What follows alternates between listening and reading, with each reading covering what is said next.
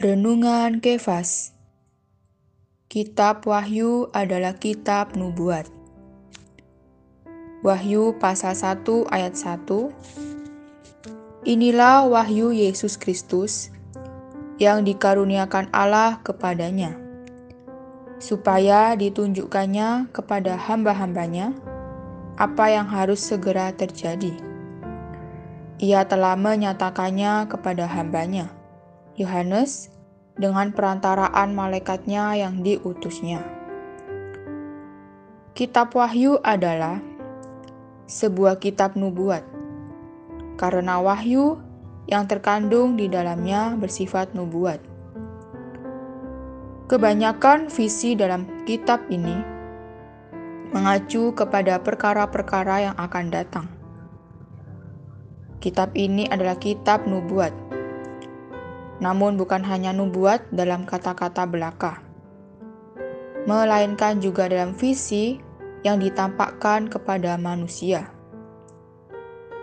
Dalam pandangan Allah, semua perkara yang dinubuatkan dalam kitab ini sudah terjadi. Karena itu, visi demi visi, semuanya ditampakkan kepada pelihatnya.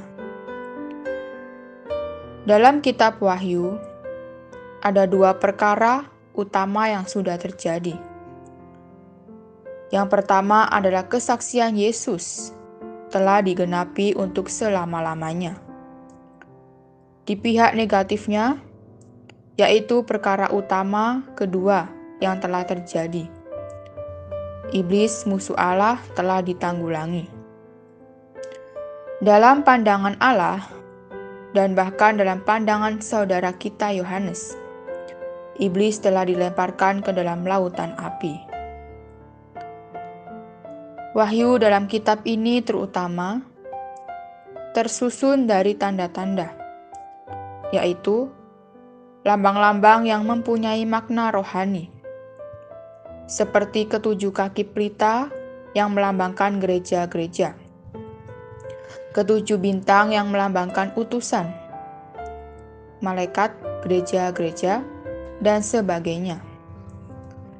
Bahkan Yerusalem baru pun adalah suatu tanda yang melambangkan perampungan terakhir ekonomi Allah. Karena itu, kitab ini adalah sebuah kitab tanda yang membuat kita memahami wahyu.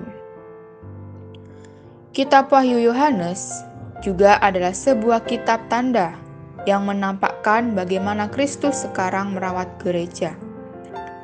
Bagaimana ia datang untuk menghakimi dan memiliki bumi ini. Serta membawa gereja, pengantin perempuannya, masuk ke dalam ekonomi Allah yang penuh. Jadi, setelah ada permulaan yang baik dan setelah melalui demikian banyak garapan, Allah perlu memiliki satu kesimpulan.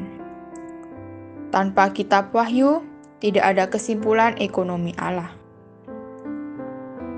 Allah itu agung. Dia adalah Allah yang bertujuan. Untuk mencapai tujuannya, ekonominya haruslah digenapi.